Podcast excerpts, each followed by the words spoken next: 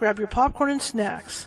Find a comfy spot, take a seat or lie down, and let me transport you to a place of fantasy, ghost stories, ancient legends, odd creatures, alien encounters, and other magical topics.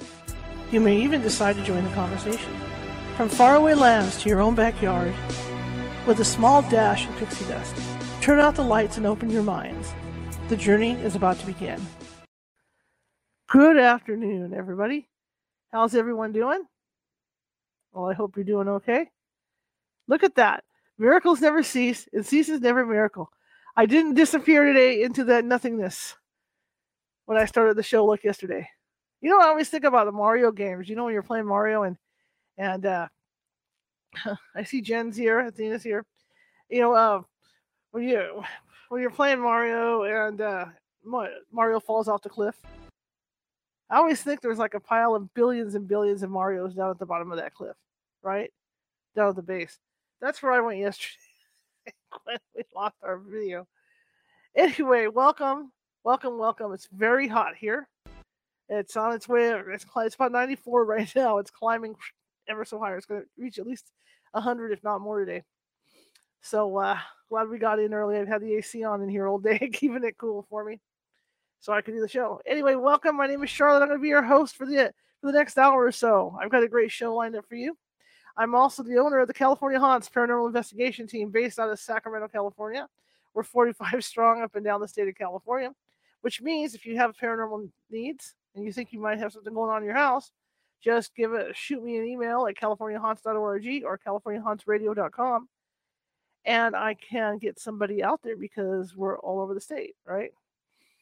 Okay, well, we got a great guest today. I'm really excited. Um, my guest, I hope I don't mess the name up. Garnet Schulhauser. Let's hope I got the name right. You know how I am about names, guys. He has a unique story to tell. And I think you guys are going to be very, very interested in it. I know I am. I'm, I'm eager to hear what he has to say. But uh, oh yes, one more thing an announcement. Saturday, I'm teaching a psychic development class. It's for basic psychic development entry level. If you think you might have psychic abilities or already have them and you want to learn how to control them a little better, this is the class for you. So check it out at California Haunts Meetup and uh, come on down Saturday. Okay. Anyway, back to my spiel, my opening spiel. My guest uh, I heard him on another radio show and he was terrific. And I really wanted to get him on here, and I did. I'm real excited to have him. So, without further ado, I'm going to bring him on. Hello, sir. Hi, how are you? Good. How are you? Pretty good, thank you.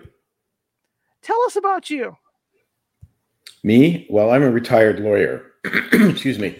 Um, I retired in 2008 after I met, about a year after I met my spirit guide. Um, so, and since then, I've been uh, busy writing books and doing radio shows and uh, conference presentations and stuff like that, promoting my books. So it's been quite a, a transformational change for me from being a corporate lawyer to being where I am now. Now, you talk about meeting your spirit guide. How did you meet your spirit guide? How did you know it was your spirit guide? Well, I'll tell you the story. Um, I was still practicing laws back in 2007 and I was walking down the street one sunny afternoon in May when all of a sudden, seemingly out of nowhere, a homeless man jumped in front of me and stopped me in my tracks. And he looked like a typical homeless man. He had uh, long, stringy hair and a scraggly beard and dirty, slept in clothes. Uh, but I didn't go around him like I usually would when I encountered homeless people on the street because he had these amazing, dazzling, sparkling blue eyes. And his, his eyes seemed to be penetrating deep within me right down to the depths of my soul. And he and I sensed that he knew everything about me, everything I've ever said or done in my life, which was strange because I'd never met this man before. Mm-hmm. But I didn't feel violated because at the same time, he was his gaze was sending me this this wave of I, I would call pure unconditional love that was fusing my whole body with an amazing sense of peace, security, and well-being. I'd never felt this good before in my life. It was just truly amazing. So I stood there like a deer caught in the headlights. Uh, and then he broke the spell by saying to me, Why are you here? And then he promptly disappeared into a nearby store. Well, when I collected my wits, I went into the store to find him. I had to find out who he was and, and why he had confronted me. Mm-hmm. Uh, but uh, there was only one entrance and exit to the store. I went in there. He was nowhere to be seen, and he hadn't come out. So I went outside, walked up and down in the street for a few blocks, hoping to spot him, but he had disappeared into thin air. He wasn't anywhere to be seen. So that night I resolved I had to go back the next day to try to find him. So I went back the same time of day, same street, hoping to spot him. And I walked up and down for several blocks, couldn't see him. I was about to give up hope when I spotted him sitting all alone on a bench. So I went up to him and I said, Who are you? And why did you stop me the other day? And he said, Well, I'm a soul just like you. I'm here to answer your questions and help you on your journey. So then my skeptical lawyer brain kicked in. And I said to him, Why do you think you can help me when you can't even help yourself? Because you've been sleeping on the street for weeks and you smell like a dead fish. Well, he just cracked a big smile and he said to me, You know, looks can be deceiving because you look like you're a very successful corporate lawyer with everything under control, but we both know that's just a facade. He said, If you want, turn around and go back to your office and see if you can find the answers to the questions you've been asking all these years on all those emails from your clients waiting on your computer. Well, of course, that wasn't going to happen. So my intuition was screaming at me, and, and uh, um, I said, "No, I, I've got to stay here and talk to this guy." So I sat down on the bench beside him, and he told me his name was Albert, and he was really one of my spirit guides in disguise. So that was the beginning of a dialogue that we had that went off and on for uh, uh, several months. Um, and he uh, he told me that early on he surprised me by saying that uh, after he answered all my questions, he said, "I'm not just here to satisfy your curiosity. I want you to write a book about what I tell you," which really surprised me because I had, I had no no idea whatsoever before that of ever writing a book. But in any event, so he answered all the big questions of life. You know, who am I? Why am I here? What's my life purpose? And what happens to me when I die? and he answered it not sort of personally just about me, but about everyone in on on Earth, all humans. So he gave a general message, and he wanted me to write my my first book about what he revealed, which I did. My first book is Dancing on a Stamp, and so uh, one of the interesting things about it was that um, he told me that uh, I was the only one who could see him in the flesh um, because uh, he, he appeared just manifested just for me, and so if anybody had been passing by our bench that day, they would have seen me sitting there all by myself, talking to myself because they couldn't see him. And so after the first three encounters, he no longer manifested and he just spoke to me by telepathy and and and uh, he was just a voice in my head. And so that's how we carried on our conversation. So that's how I initially met him. Um, it was uh, he accosted me basically on the street. That's incredible. But you know what? Because you're an attorney, you know, coming from an attorney, mm-hmm. it's more credible. It makes the story more credible because you you know you you look at things logically. That, that that's your job. Absolutely, yeah. And, and, lawyers tend to be skeptical, and I was initially for maybe uh, the first uh, couple minutes, but once I sat down and started talking to this man, whatever he said to me rang true in my heart. I just I just knew that he was telling me the truth, and so I was just really engrossed in what he was saying, and I knew that this was a an opportunity that I shouldn't pass up. I had to hear the man out. I had to talk to him, and I had to follow his guidance, and so I did. And, and, and I've never looked back. So it's, it's been great. And not to make it into a joke or anything, but when you were saying that, you know, he says, "Well, you're the only one that can see me." You're sitting on the bench talking to him. Kind of reminds you of Quantum Leap, you know, when when, when Al would come and and and talk with him, and you know, nobody else could see him because because he was a hologram. Uh, I'm sorry, I don't. I, I, I, can you repeat that? I don't know. Yeah, not, to turn, not to turn it into a joke, but I'm saying when you were talking about sitting on the bench with him, talking mm-hmm. to him, and he says, "Well, you're the only one that can see me." I was thinking of that TV show Quantum Leap. Oh, okay. Sorry, Al, because yeah. Al was a hologram that only Sam could see, you know, and then people would be looking at yeah. Sam like crazy because he was talking to him. This is this is fabulous. Um, what kind of things? I mean, uh, did he tell you about the other side and what happens? Well, absolutely. Yeah, he told me about the other side. Um, I mean, the other side, beyond the veil, uh, spirit side, whatever people want to call it. Um, yeah, he did, and, and and basically he said that look at we're all eternal souls having a human journey on Earth. We all came from the spirit side of the other side. That's our real home. There we're beings of energy, basically, and that um, so that's where we came from. We came here by our own choice. So God or the universe or no one said you have to come and live in this life we chose it. and we chose it for the purpose of, of uh, facing challenges and learning lessons that we needed for our growth and evolution as souls. So we are here to learn, acquire knowledge and wisdom. And so before each of us uh, incarnated, we prepared a life plan where we set out sort of all the major details of our proposed new lives. Okay, we picked we picked our name, we picked um, the place we're going to be born, the first language we had learned, and the identity of our parents, siblings, other relatives, friends, and so on. Um, and, and, and so that was the starting point of our lives. The, the, the unfortunate part is that once we are incarnated, we forget that we have a life plan and we don't know what's in it. And so that's one of the big challenges of a journey on earth is that we don't remember where we came from, don't remember who we are, and we don't remember what we had proposed to do. So um, that's why earth is such a challenging school because of those conditions. Well, when you talk about the life plan, so every time you complete your life plan, you go back. Are you able to, like, to come back? Uh, you pick something else, but each time, each time you go back, you're at a higher level. Is that how it works? Well, he doesn't really talk about levels. He just talks about souls being some souls are more advanced because they've had more experiences on the denser planes, and so he doesn't really break it down into levels. But obviously, every time you come back from a life, you've learned something even if you totally screwed up, you're going to learn something from that life, and so you'll just sort of build from that and pick out your next life. So, so when you when you when everyone dies, no matter what you did on this planet, hmm. you go back to the spirit side. Doesn't matter, even if you're a serial killer, which which really uh, disturbs a lot of people to think that that people, really bad people, go back to the same place as Mother Teresa goes to. But we all go back to the same place. There is no other place. There's no hell. There's no purgatory. You just go back to the spirit side.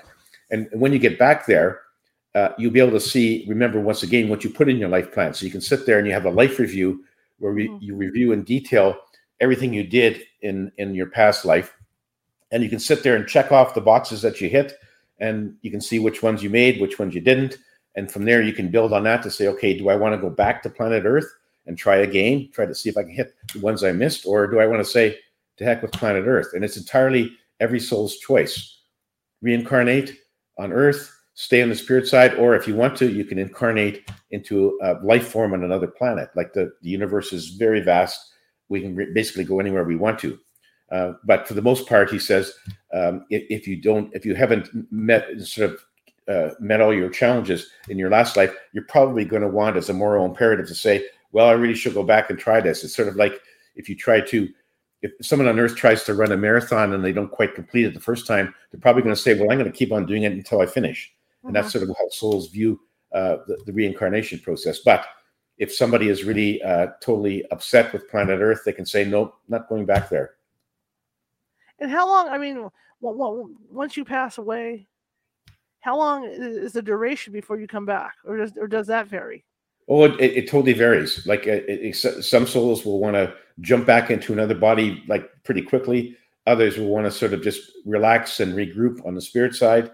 So it's it's totally it, it varies. It's up to each soul how fast they want to come back. And do they get a life review at all? Oh yeah, every soul once you once you finish your life here, when you go back to the spirit side, you get a life review, which is really quite amazing because it's like um, it's like watching a movie in 3D. You can watch every element of your life. You can go you can go from from birth to death, or you can go in any order you want. You can uh, pause it. You can go fast forward. You can slow motion, whatever you want to do. And the most amazing thing about a life review is that you uh, you get to hear the thoughts and feel the emotions of everyone you interacted with during your life, which is really quite amazing. So that if, for example, if you said something mean to a co-worker one day in your life review, you'll be able to feel uh, the, the, the hurt and the anguish of that coworker as they they're wondering why did this person want to hurt me? You know? And of course as you go through life you often hurt people inadvertently not intentionally uh, but the life review just shows you you have to be very careful about what you say to people because you might end up offending them when you don't intend to. So you know but it's not just the bad things. I mean if you if you happen to be um, uh, helping your elderly neighbor um, you know, say this is more appropriate for northern regions, but you know, after a big snowstorm, if you go and shovel your elderly neighbor's driveway, um, you'll be able to see, feel her love and gratitude towards you as she's watching you out the window. And something you might not even be aware of as you go through life. So it's really quite, it's really a learning tool. It's there to help souls understand where they messed up, where they went off course, uh, and and in cases where they did some good deeds, what prompted them to be a good person, and that's all sort of like to put in their in their arsenal so that when they choose their next life, they can say, okay, well, I missed this challenge. I'm going to go back and see if I can face it again. Um, and it and it, and life review also tells you if you've got any built up negative karma from your life, and and if you have negative karma, most souls want to go back and try to clean the slate, balance the scales, um, but they don't have to. So it's it's really quite an amazing experience, and and it's not life review is not designed to make um, people feel guilty or remorseful about the bad things they did. It's designed just to be a learning tool. And so when you get back to the spirit side, no one judges you. God doesn't judge you. No one judges you. You judge yourself, in effect, by by looking at what you did and then saying, well, you know, I, I could have done better here and I messed up there and uh, I'm going to do better next time. You know, it's kind of like what we all wish for. Like you say, next time, it's kind of like what we all wish for here on earth. You know, we'll, you know, we say things on the, on, on the fly Yep. We'll hurt somebody's feelings. We'll do this. And then we sit down and, you know, you think after a couple hours, you think, man, you know, I could have really handled that differently. Yeah, no, and, it, and it's and it's it, it, yeah. It, we go through life uh, often causing those those things, and we just because we're so busy trying to get through our day to day experiences that we don't really pay much attention to how we affect other people. I mean, obviously, if we say something to somebody cruel and, and they and it they they tear up then you know that you've probably offended them. But a lot of cases, they just keep it to themselves, so you don't really know how you uh, that you did offend them. But you get all that on the life review, and and that's why it's such a a, a great feature, and it's it's something that you know I I had some people tell me that, gosh, uh, you know, when I die, I'm I'm going to be afraid of my life review. And I said, no, that's not what it's designed to do. You you'll never be afraid of your life review. You look at it objectively.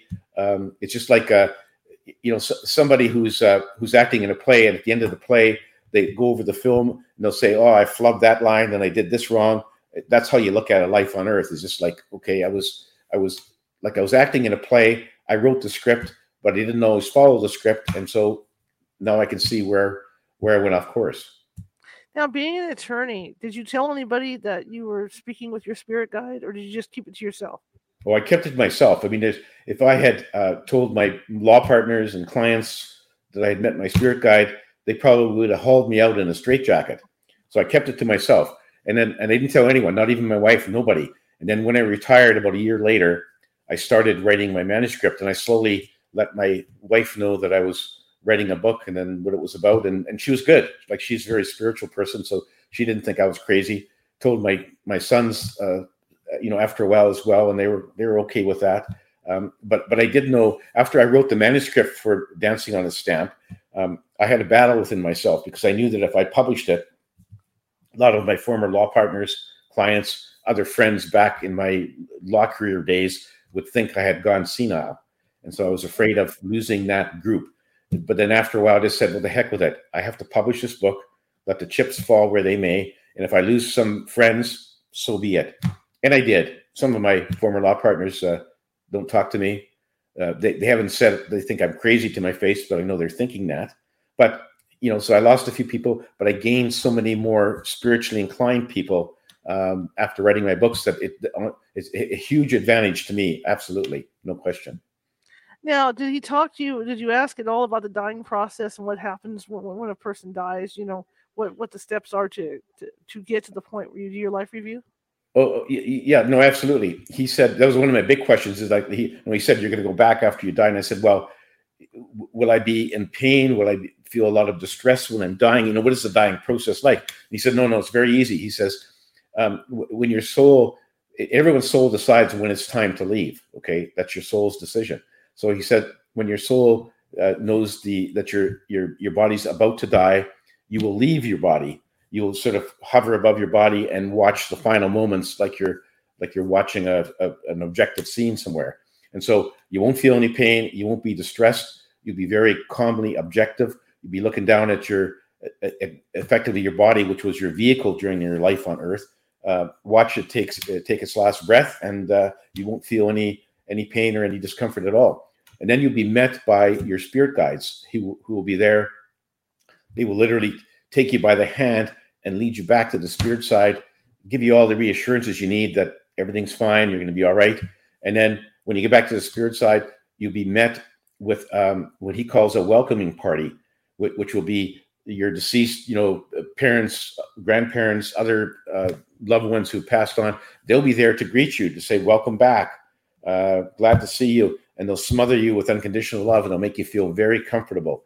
And so that's, uh, something to look forward to.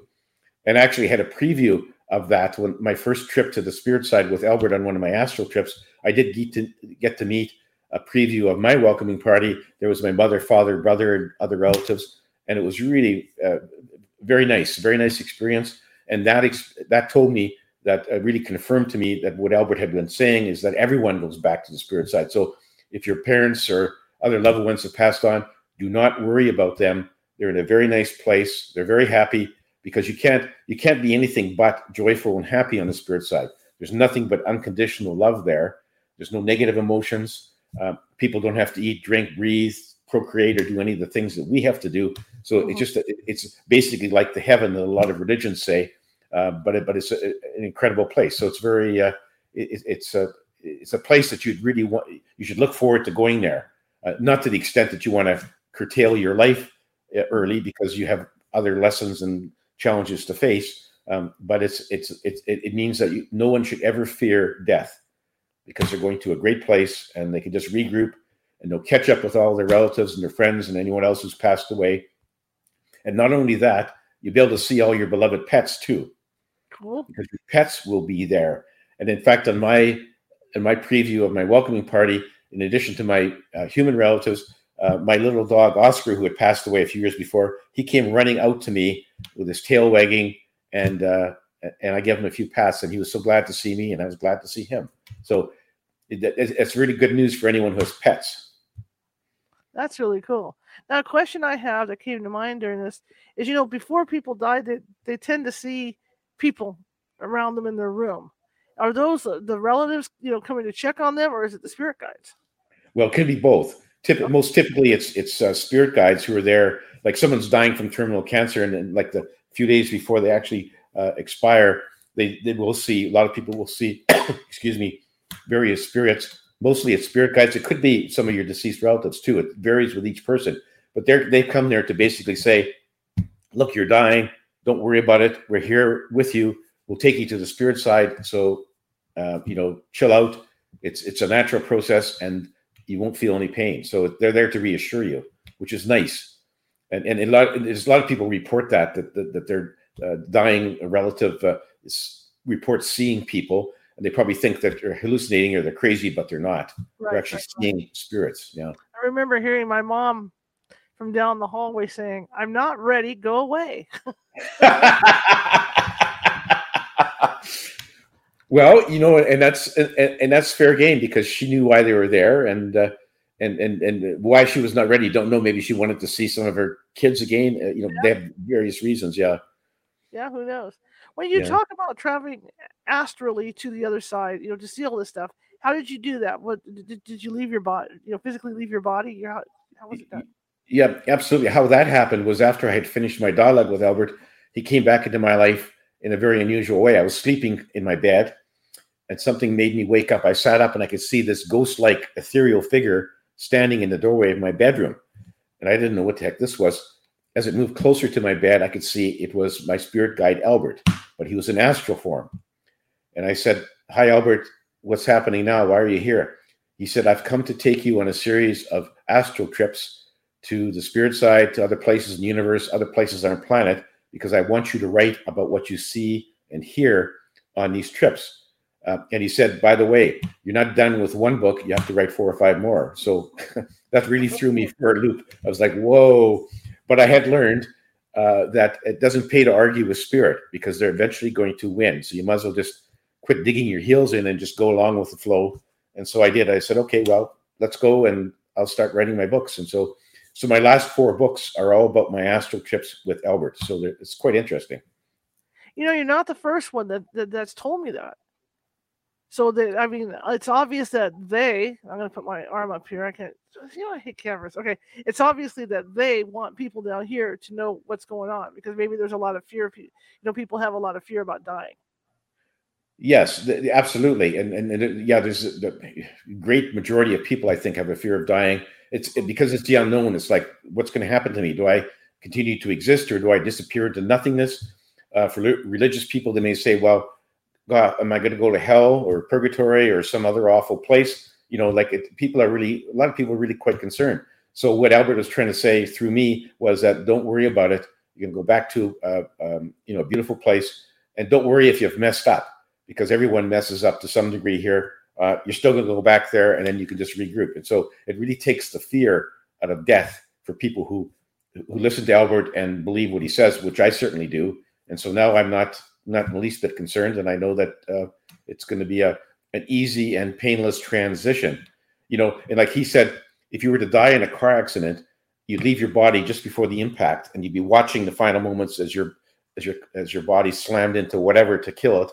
Uh, but and, and so it's it's a very easy process. It's not not something you're not going to be sort of laying on the on the pavement, writhing in agony and pain. Uh, you'll be sort of hovering above your body, as I mentioned before. So it's very easy transition. Wait, let's go back to the um, astral journey. So he came to you to take you on the journey. So did did you feel anything when when you went? I mean, was there some kind of sensation? No, he just. I mean, he he, he basically just reached uh, his hand out and grabbed my uh, my astral hand and pulled my astral body out of my physical body. And my physical body, when I looked around, was still back in bed, sound asleep. Uh, so I didn't really feel anything. It was an easy sort of slip out of my body. Um, but I was sort of like an astral form, sort of semi-transparent. And then he said, "Come on with me," and, and he took me by the hand, and we rose up through the ceiling. You know, when you're an astral form, you can go through walls, ceilings, whatever, like there's nothing there. Um, and so we rose up through the clouds. Uh, we stopped high above our, our planet. He let me turn around to look at our beautiful planet, which is just incredibly beautiful from that perspective. It's like a, a jeweled pendant hanging in the inky blackness of space. It was just amazing. And then from there, we went through the shimmering doorway, which he called the doorway to the spirit side, and we went through there. And on the other side, we were in a beautiful meadow. It was like uh, lush green grass and wildflowers in like a thousand different colors. It, you could even describe them in English language. Uh, beautiful trees. Um, and then um, we walked up a small hill. And on the other side, I saw my, I mentioned my, my welcoming group preview where my relatives were there. So we walked down and uh, and and talked to them, and then from there he took me to this beautiful white city called Aglaia, which is one of their cities on the spirit side, with gleaming white, beautiful buildings, um, and uh, and we walked uh, down the main boulevard and we came to uh, what he called the Hall of Wisdom. We went inside there, and in a large circular room, we uh, met with uh, what he called the Council of Wise Ones, which is a at that time there was a group of eleven very wise, advanced souls. Uh, you know, they have snow white hair and, and smooth skin, and they look they looked amazing, very regal. And they told me that their their job was to oversee all the incarnations on planet Earth. And so, when somebody was planning, was when anyone was preparing a life plan, um, they, they, would have it reviewed by a member of the council, and, and the mm-hmm. council was there to give them advice. Like they, they didn't want souls to pick out um, too many harsh conditions in a life because then they might just get frustrated and give up, not learn anything. Nor did they want souls to pick an easy, cushy life where they wouldn't learn much either. And so they were trying to get a balance for each soul. And they knew where every soul had been, what their experience had been, what their journey had been like. And so they could sort of say, well, we think maybe you should try this or that. But ultimately, every soul has a final decision. So if you want to say, no, nah, I'm not listening to you guys, you can go ahead and do that. But you only have to do that a couple of times before you realize they were right and we should listen to them. Mm-hmm, mm-hmm. Uh, that just made me think about that when you talk about you know the pick hardships in their life. What happens to somebody that commits suicide? They go back to spirit side too, and and and and and there's there's no punishment, there's no uh, derision, there's nobody sort of shuns people who commit suicide. What happens is the person who did that will realize, oh, I committed suicide because I couldn't face up to some challenge I was facing and they sort of said, okay, well, I guess that means I'm going to have to go back and try again. And so basically, suicide just means your soul is cutting short a life uh, for no good reason, and they're going to have to face those challenges again in the future. So, so it, it's not they're not punished or or, or uh, ostracized. The, the, people just say, look at you know, you realize now that you shouldn't have done that. If you had hang hung in there, you would have got past this challenge and you lived out your life naturally. Uh, but it, anyway, there's no big detriment for doing it other than you've kind of wasted a nice life. Mm-hmm. I just wondered about that. Now you mentioned other planets. Let's talk about that a little bit. Were you able to to visit in any of those, or did he just tell you about them? No, no, I did visit a number of them. Um, I one of the first planets he took me to was a water planet. It was many light years from Earth. Uh, it was called Proteus, and so it was entirely covered in oceans. It looked like Earth, except there was no land masses um, mm-hmm. on the surface. And so we went there. We dropped down through the ocean, um, and there I had a conversation with um, a humpback whale and a dolphin. They looked exactly like our cetaceans, and, and had a conversation with them. And they said, well, um, we look like your your uh, whales and dolphins on Earth because um, your whales and dolphins were originally seeded from life on Proteus, and that's where they came from. So that's why we we're all virtually identical, and all the sea life, the other fish and the and the plants and the coral reefs all were seeded from Proteus on planet Earth. And so their message to me was quite simple. They said they stayed in telepathic contact with the whales and dolphins on Earth, and they didn't like what they heard because the, the whales and dolphins on Earth are saying, you know, why are humans hunting and trapping us and killing us and imprisoning us in water parks? We don't like that. We just want to live in peace and harmony with humans. We don't know why they're doing this to us, but we'd like them to stop. And so uh, the, the message from these two on Proteus was go back to planet Earth and try to tell your fellow humans that we need to stop this abuse of dolphins, whales, and other creatures on your planet. So it was quite a uh, quite a, uh, you know a heartfelt message, and I've been trying to do that in my books, and hopefully someday humans will stop doing what they have been doing to these creatures because they're really very sensitive, intelligent creatures, and they can communicate by telepathy. So in that sense, they're more advanced than humans because most humans cannot do that, mm-hmm. um, but they can communicate by telepathy, and they just want to live in peace and harmony with us.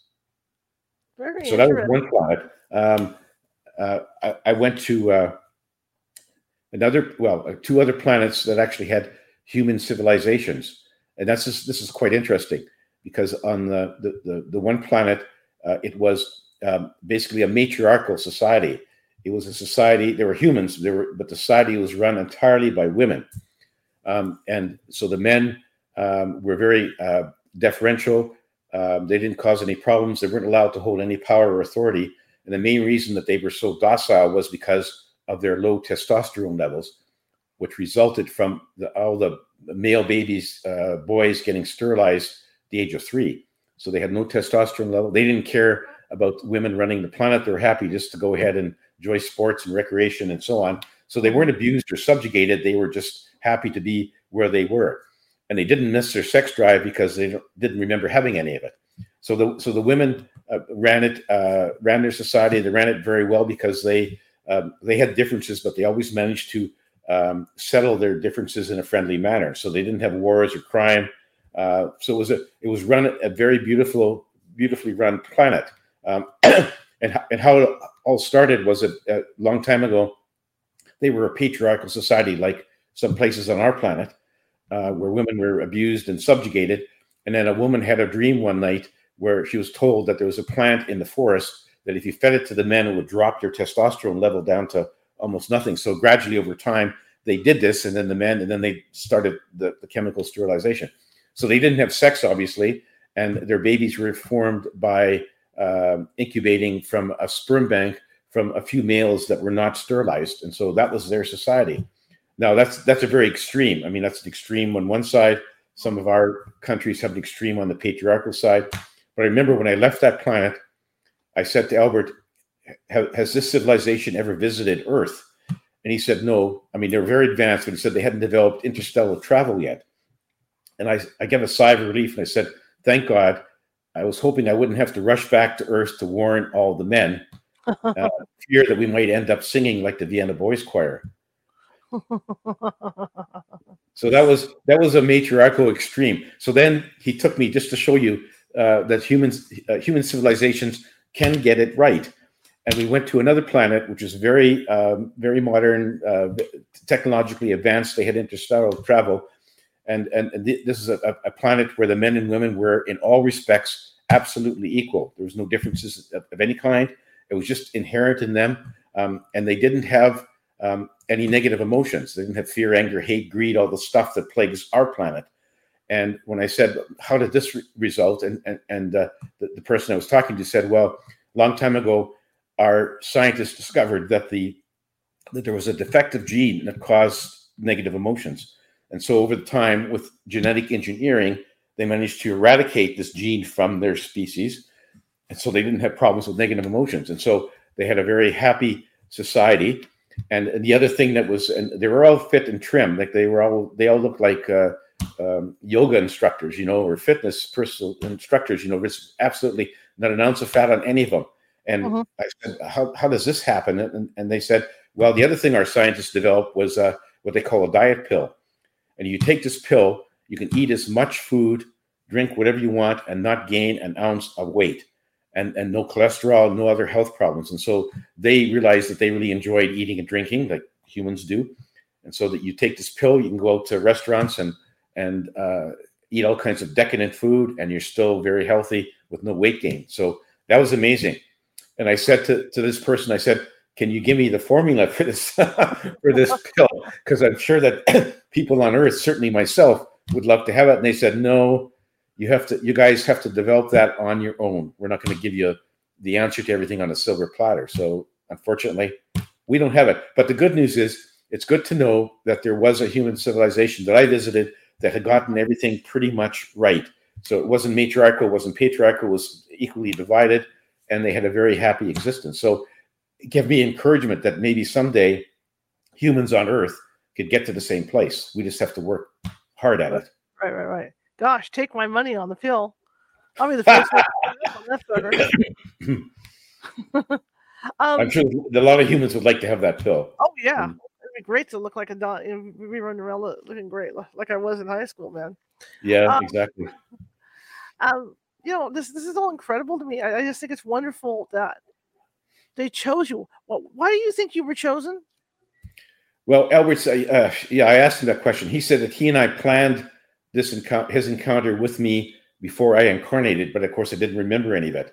Makes But he sense. said he we, we planned this, and he said he thought that he that I would be a, a good candidate for this encounter because in some of my past lives I'd had some experience writing books, and so they thought that would be that that might leak through to my current life, and so I'd be able to write some books because I didn't want to have an encounter with somebody who couldn't string two sentences together because the, the message would not get broadcast. So they they took a chance on me. Albert did. Uh, thankfully, it worked out. I, I you know I have written five books and um, so you know who knows when he's going to ask me to write more i don't know but but anyway that's that's how it was me and he said that that i was just one of his messengers he has many other messengers on planet earth he wouldn't say who they were um, maybe you're one of them i don't know Yeah, we don't know. You're on the show, right? you, you know and, and, and his messengers are probably people who write books or have radio or tv shows or speak at presentations um, some of them may know that they are his messengers. Others may not be aware because he may just send them telepathic, you know, intuitive messages that get them going. Excuse me, but um, that is so. Um, yeah, I'm just one of them. I'm a small cog in a big wheel. What was the thing that impressed you the most about what he showed you? Um, well, the spirit side is, is really what impresses me the most. I mean, I mean, the, the some, some of the things I saw in the universe and other civilizations were really quite impressive. But to me personally, seeing how people uh, lived and uh, you know spent their time on the spirit side was really quite amazing. You know, and it's not it's not like I mean, when I was a child, I was raised as a Catholic, and they always said, "Well, you have to be good, you can go to heaven," and they didn't really say what heaven was about. So I had this vision of heaven where people were are, are laying on white clouds and listening to harp music, which would be really quite boring, I think. So anyway, spirit side is it's very active. People are there. There, um, you can go to lectures, you can go to concerts, you can play uh, sports games, you can do recreational things. It's really quite a, a, a vivid and active uh, community over there. Um, and uh, so it's not it's not like just sitting around and being bored. It's it's totally opposite of that. So it's a place that everyone should want to go to, um, and and we all will get there. Um, and and uh, you know whether we have another incarnation or not is totally up to us. Right, right. It sounds so. It just sounds so wonderful, and I wish I get the opportunity to see that stuff, you know, firsthand like that. Because, wow, you know, it makes you not afraid to die. Oh, absolutely. It gives you total comfort about where you are, who you are, and where you're going to go. Um, but you should be comforted. I mean, Uh, you know, everyone will get there. Everyone has their own time. And it, you know, one of the things that did surprise me a bit about what Albert said was he said every soul uh, has the right to decide when to exit, so that when you prepare your life plan, you put in five or six exit points. And when you and when you come along in life and you come to the first exit point, your soul can say, "Okay, do I want to leave or do I want to keep on going?" Mm-hmm. And so, if you decide to keep on going, then you go to the next exit point. And so, he basically said, "No one dies by accident." So, if somebody dies in a car accident, it wasn't really an accident. It was that that person's soul decided to use that as their means of exit exiting the incarnation. So, which means may seem strange to a lot of people, but that's that that's how it works. And so, our souls are in control. Our human minds are not aware of what our souls are doing mm-hmm. or what they're thinking, and so that's why we don't know as humans. You know, when is my soul planning to leave? And so that's just one of the great mysteries that we have to deal with when we're having a journey on Earth. What other types of questions did did uh, did you ask him? I'm sorry. What other types of questions did you ask him? Oh well, I mean, obviously the the, the main one, the main ones are who am I? Well, he said you're an eternal soul. Why am I here? Because I chose this life. Um, you know, what's my life purpose? Uh, well, he said, you know, the general one is to is to uh, do good and try to love other people and try to and try to do good things. He wouldn't tell me specifically what was in my life plan because he said I'm not supposed to know that. But but he said everyone has set out goals in their life plans and we're trying to fulfill that. Um, and so those are really the big questions. And well, and of course, being raised as a Roman Catholic, I said, you know, what's the role of God? Um, mm-hmm. he calls God the source, and he said, well, God didn't put you here. God does not make um, rules for you to follow on earth, even though all the religions say, yeah, here's our rules and they came from God. And mm-hmm. God does not control or manipulate events. So God, the source, is like a passive observer. They're watching uh, souls incarnate, and they're just watching. They don't. They don't have. They don't make any judgment um, about what you're doing. They don't put you there. And then the big thing, of course, is that um, when when we die, we're not judged by God. There's no judgment. There's no punishment, uh, which which makes me happy. But uh, you know, there'd be a lot of people who will be quite upset at the fact that murderers and rapists uh, get to go to the same place as I do. Uh, that doesn't really bother me because I because I know how the cycle of reincarnation works, and, uh, and, and I'm okay with that. But I've heard a lot of people say, "Well, that's not just. That can't be right. You know, the bad people should go to hell." Well, there is no hell, so you have to get used to it. good to know. Good to know. On yeah. the subject of reincarnation, now are there people that I don't know if you want to call them mistakes or accidents? Are there are, are there people that are able to come back and, and, remember their past lives or not? Well, you can. Uh, no, you can. When you're on Earth, you can't really remember your past lives. You may get a, the odd glimpse of one here and there in a dream or something. You can't remember them all. When you get back to the spirit side, you can remember every one you've had, whether you've had five lives or two hundred, and you, and even and if you had lives on other planets, they're all there. And, and the other beautiful thing, and, and, this is all in the Akashic records, which they hold the records of every life that's ever been lived anywhere in the universe. So you can go to the Akashic records when you're back there, and uh, you can view the details of anyone else's life that you want. So you, if you want to, if you're curious about what did Henry VIII really do during his life, or what did Joan of Arc really do, or whoever, uh, you know, how did how did uh, Cleopatra and, and Mark Antony get along? You know, you can you can watch their past lives the same as you can yours. There's there's there's no secrets on the spirit side. Everything's very transparent. You can't go back to the spirit side and pretend that you were good when you weren't really a good person because it's just all clear to everyone. So, so there's no point in doing that. You just sort of go with it. And if you're curious, you could spend eons in the Akashic records looking at uh, other people's lives if you're if you're curious. And certainly you can look at all of your all of your own, not just the past one, but any any other one that you've lived. So it's it's quite interesting another question I have is like you say you you were met, you know, by your welcome group. Now, once you're over there, can you meet other people as well? Oh, absolutely. You can you can meet eh, all the souls over there. You can meet. Uh, well, I'm you know eh, eh, because there's no linear time on the spirit side. No one has any deadlines or timetables, so there's there's time enough for everyone. So there's only the big now on the spirit side, no past, no future, and so you can meet anyone you want. Like I've met Jesus and his mother Mary and Mary Magdalene uh, and uh, Albert Einstein and Moses and uh, Marie Antoinette, just to name a few of them. You can go, you, you can literally go and talk to anyone you want to, and and, and it's not like they're going to say, "I'm busy, I don't have time for you." because they have all the time and eternity, and so you can go and talk to anyone you want. Interesting, very interesting. And what about in? I know I'm I'm trying to pick your brain here, but you know, you see these movies where people can create their own realities when, when you're on the other side. Like, say you you want to live in I don't know Hawaii or someplace. Are are people able to do that? Yes, there, there, there's a the process over there is called thought creation, which basically means you create things by your thoughts. Very powerful. So if you want to live uh, on a beach in Hawaii, you can create that for yourself. You want to live in a log cabin in the mountains, you can do that. Uh, you know, if you want to go to another place in the spirit side, you can just think that you want to go there and you go there. Or if you want to, you can create a red Ferrari and drive there. So you can do all these things. But but you know, uh, and, and people newly uh, arrived at the spirit side will often do a lot of these things, uh, but then they'll realize that they don't really need to do that. And so, but but you, yeah, you can you can create all these things, and and for some people, if they really feel like they were bad people and that they when they're dying they think, well, I'm for sure I'm going to hell. Well, they can actually temporarily create a hell for themselves, which is just an illusion. Uh, but then they'll soon be pulled away from there by the guides who will say, no, there is no hell, and you're just creating an illusion for yourself. So you, you can create a lot of different things um, that you want. And so for you know for people who are who are religious, I mean, when they first get over there, they may, may want to see their religious figure. It may be Jesus, it may be Moses, it may be Muhammad, uh, Buddha, whoever. Uh, you know, and, and and and those are the so they can get to see those scenes if it makes them feel more comfortable as they first get over until they sort of get their their their their their legs under them and they realize who they are and and, and what's happening over there.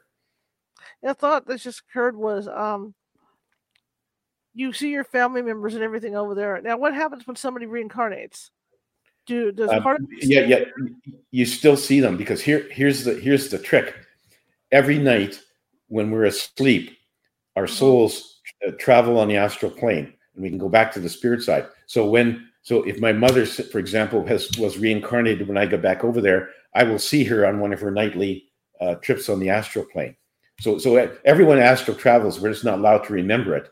Uh, and, and when we astral travel, we typically go to the spirit side, and we have a huddle with our spirit guides to see, okay, how are we doing? It's like a football team at halftime, huddling with their coach about what they uh, did in the in the first half and what they should do in the next half. And so that's what we do every night. Uh, so it's not. So I was fortunate to be allowed to remember my astral trips but everyone actually does it. Okay, okay. And can people come back and forth to check out their loved ones? Just you know, like the legends say. Oh yeah, yeah, yeah. So yeah, so when you're at night when you're astral traveling, it, you, you, can go to the spirit side, or you can go to other places um, on Earth to check on your loved ones. You want to see what your what your mother's doing, or what your son or daughter is doing uh, in whatever city they live. You can just go and check on them. They don't know you're there, but you just you're you're watching to see what they're doing, how they're doing, uh, they would, if it's at night, they're probably asleep, although they may be awake. You don't know. But anyway, that's one way of, of uh, getting comfort about what your loved ones on Earth are doing, uh, and so that happens quite often. Is there anything people miss when they're on the other side? Uh, no, because whatever you miss on the other side, whatever you miss from that you enjoyed on planet Earth, you can create for yourself on the spirit side. So if if you if you like dining in restaurants, for example, you can create those restaurants for yourself on the spirit side, and you can eat, even though you can eat that that food, even though you don't need to eat. Uh, but you, so you can basically whatever you miss, you can recreate on the spirit side. And in terms of, of people, you don't really miss them if the, if the people are still incarnated on on on Earth.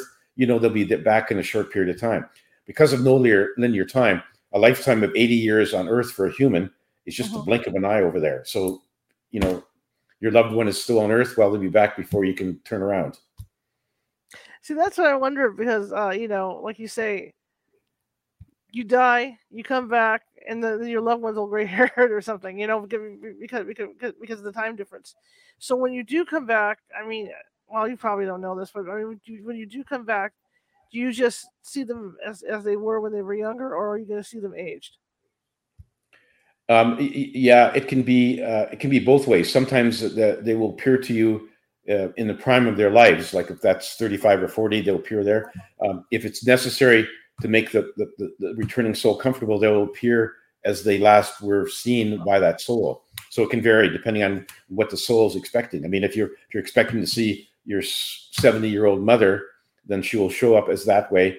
Um, but but in some cases, they'll show up as in the prime of their life, sort of. Uh, and then, of course, uh, uh, souls in the spirit side can change their appearance anytime they want to.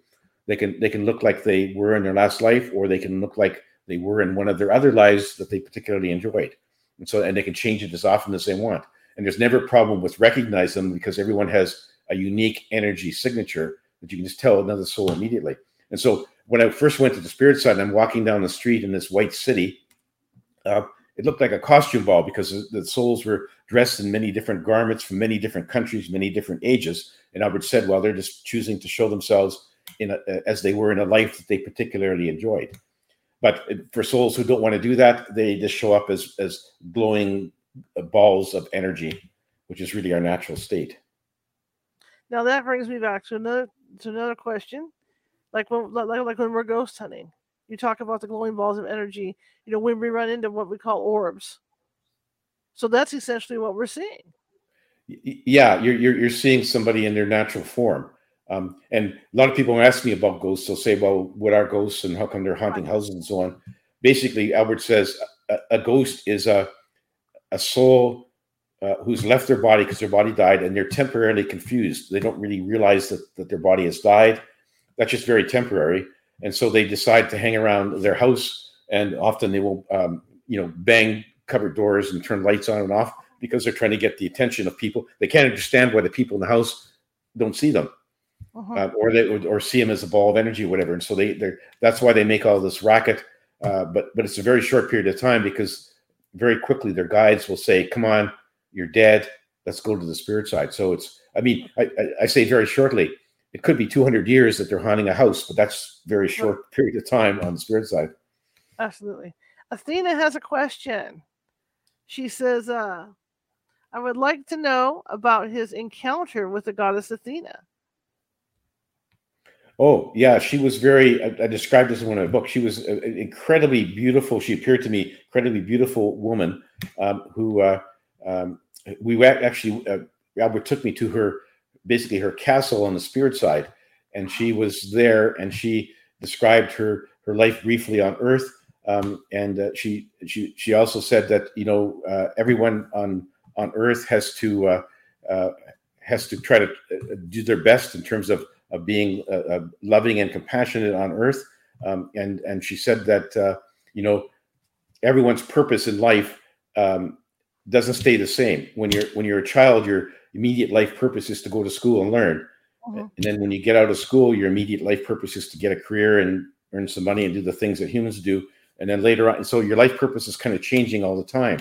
But your your overriding life purpose is to try to help other humans and to be a loving and compassionate person. So, um, but but I go into more detail in my book, which I don't want to get into here. Uh, you know, please please read my book. But she's amazingly uh, wise and lovely person, and I really enjoyed meeting her. So that brings me to, to another question. Then, you you met the goddess Athena, who was in you know who, who's Greek mythology. Did those gods actually exist?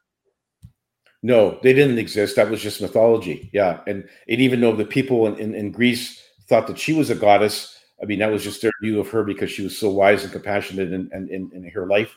Um, okay. But no, those the Greek gods did not exist um, the same way as the Roman gods don't, or the any other religion.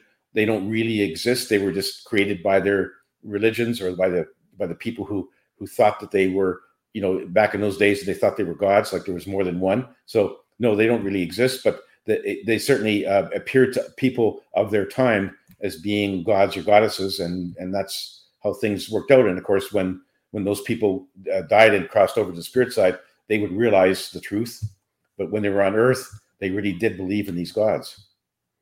I guess it's kind of like going to the, the, the, like the Salem witch trials, you know, when everybody thought these women because they had psychic abilities or whatever were witches. I guess. Yeah, and in fact, yeah, and in fact, I had an encounter with uh, with a spirit who who had been uh, um, accused of being a witch back in Salem back in those days, and she told the story. I mean, it was literally she was um, an independent woman. She was very bright, very self sufficient. Um, didn't really socialize with other people very much, and because she was sort of, in their view, weird, they thought, well, she must be uh, she must be a witch in league with the devil. and they did that a lot. Like it was really hard on independent-minded women in those days because they believed in those days that women should be subjugated. You know, um, stay in the house, raise kids, cook and clean, and so on. So if you try to do something different, uh, the men of the society would basically say, "Well, she must be a witch." So this lady actually went through that, um, and she had a she had a trial, and they basically they didn't have any solid evidence, but they convicted her, and she was hung. So that was her story, which is really quite tragic. But unfortunately, a lot of women went through that uh, mm-hmm. back in Salem and other places, in you know England and other countries. Mm-hmm. Now, when you leave your body like that, uh, uh, like even at the, at the moment of death, is there any sensation whatsoever? Do you feel yourself like, you know, as if it's a release or anything like that? Oh yeah, everybody, everybody who's who's uh, once they're released from the body, it's it's a feeling of it's euphoric. It's sort of like a feeling of freedom. I'm free from my body. I'm free from all the things that have been bothering my body. You know, the the the, the earthly uh, things that we have to undergo. It's a feeling of of exhilaration joy, happiness to say, you know, I'm finally out of my body. It was good. It was a good trip, but I'm glad to be out of there and I'm going to a very lovely place. So it's it's a it's a very wonderful feeling. Because I, you know, I've got I've got congestive heart failure, and so it makes me wonder if when my time comes, am I, you know, once I'm released, am I still going to have that in the back of my mind? You know, hey, I've got this sickness, or is not is it not going to be there anymore? Oh, absolutely won't be there. Any of your uh, uh, bodily afflictions that you have on earth, uh, you know, once you pass out, it's all gone. There's, you leave all of that behind. You leave all that. You don't take any of that with you. Just like mm-hmm. you don't take your money or your possessions with you, you don't take your afflictions with you, and you will remember having them because that's part of your of your life experience on earth. But you but you have no uh, n- nothing trails you, nothing follows you. Uh, so there on the spirit side, you're just healthy and wholesome uh, and very joyful and happy, and, and and there's no there's no pain or suffering there's no disease there's no nothing on the spirit side like we have on earth. So it's just a, it's a wonderful carefully uh, joyful place. And how many years have you been in contact with your spirit guide? Well i first met him in may of 2007 so was that 15 years? No. Yeah 15 years i guess. And, and is he still in contact with you oh yeah he is yeah uh, we don't we don't speak every day but we do communicate every now and then. And uh, he still is taking me on astral trips. I haven't I haven't written about any of the recent ones lately, uh, but I'm still enjoying where he takes me.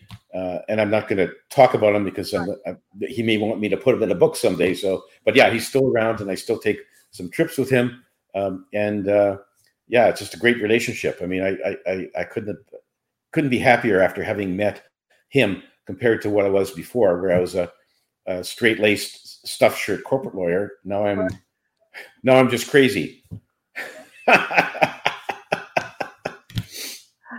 That's funny.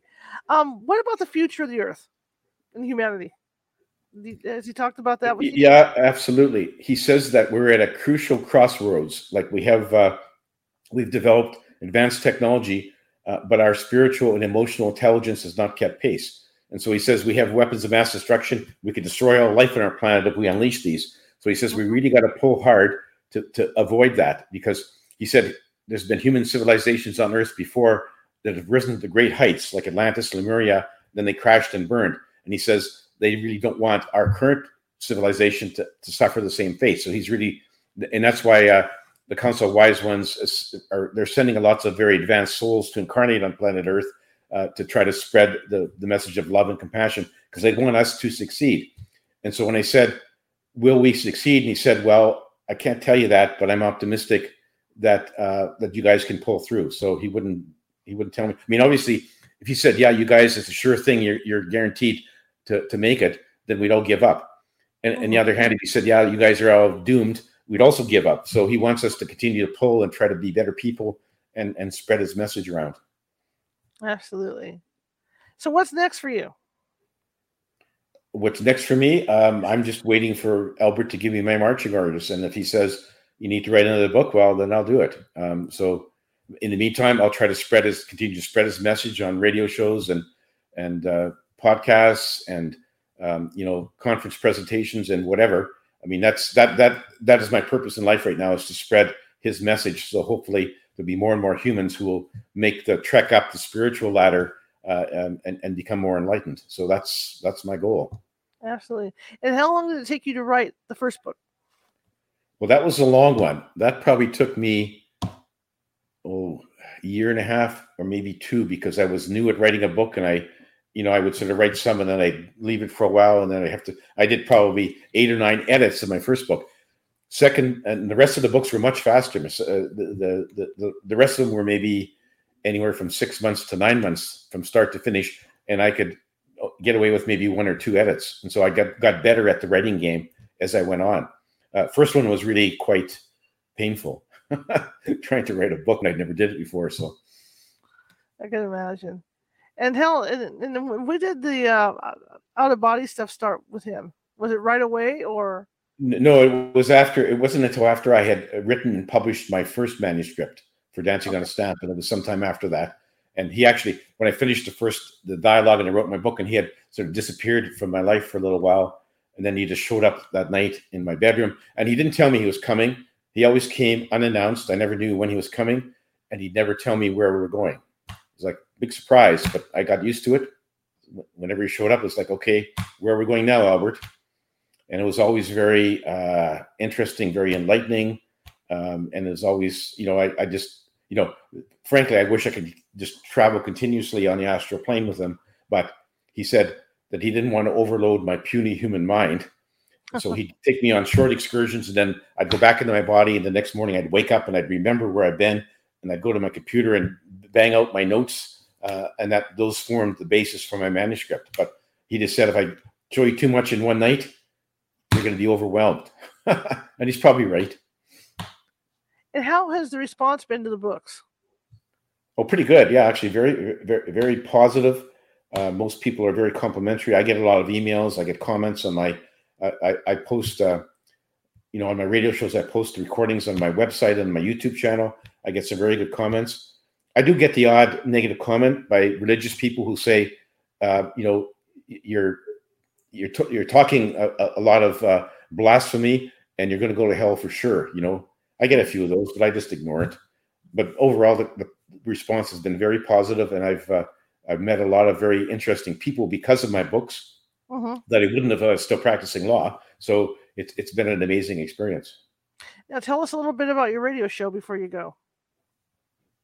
Oh, I don't have a radio show, but I've been on a guest on on radio yes, shows. I think I think this is uh, radio show number one seventy four for me since okay, I okay. published my book. So so I, I, decided to. Some people have said I should have my own radio show, and I, and I thought about it, and I thought no, it's probably better for me just to be a guest. Uh, a lot easier for me, and uh, you know, and, and, that way it's a good way to promote Albert and my books. And, and so uh, so I've been been on a lot of radio shows. And probably hopefully will be on some more. Um, and uh, so it's been a good experience. And I every every recording I do of a radio show, I, as I said, I post on my YouTube channel so people sure. can go there and they can listen to any of them. And uh, um, and I've had some really good experiences for sure. Absolutely. I want to thank you for coming on. This was fantastic. I really appreciate it. I'd love to have you on later on, you know, to talk more about this stuff.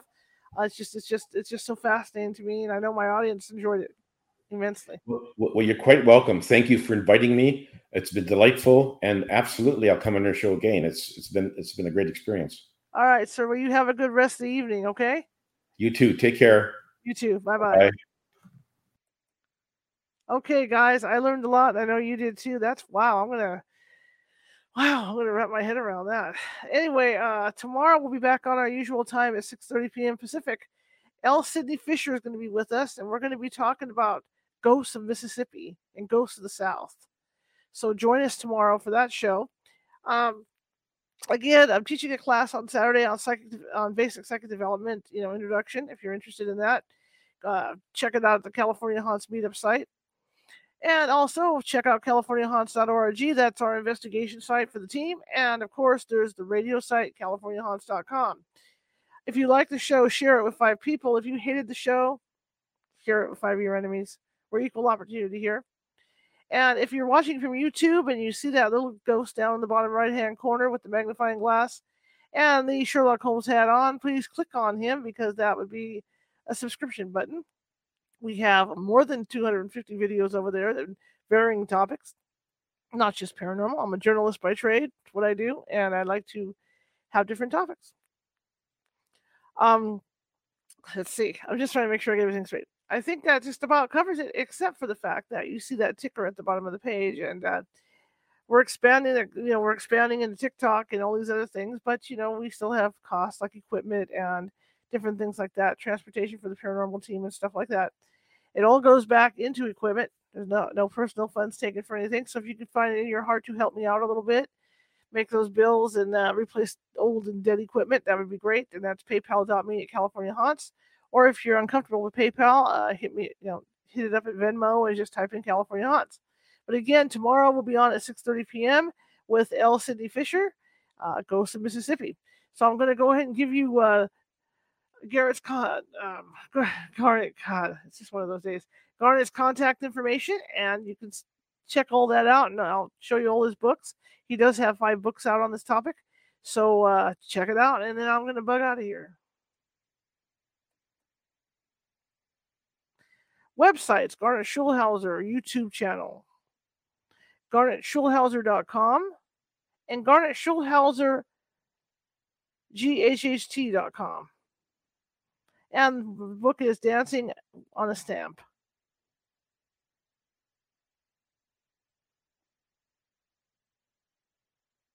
And the other book is Dance of Heavenly Bliss, Dance of Eternal Rapture.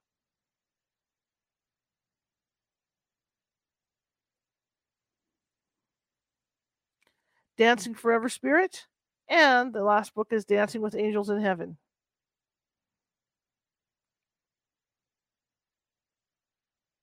and of course those are available at amazon.com well i hope you enjoy i hope you enjoyed this show as much as i did.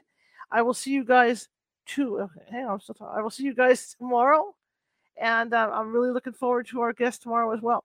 So i will see you guys and thank you all for coming. I really appreciate it. Have a good night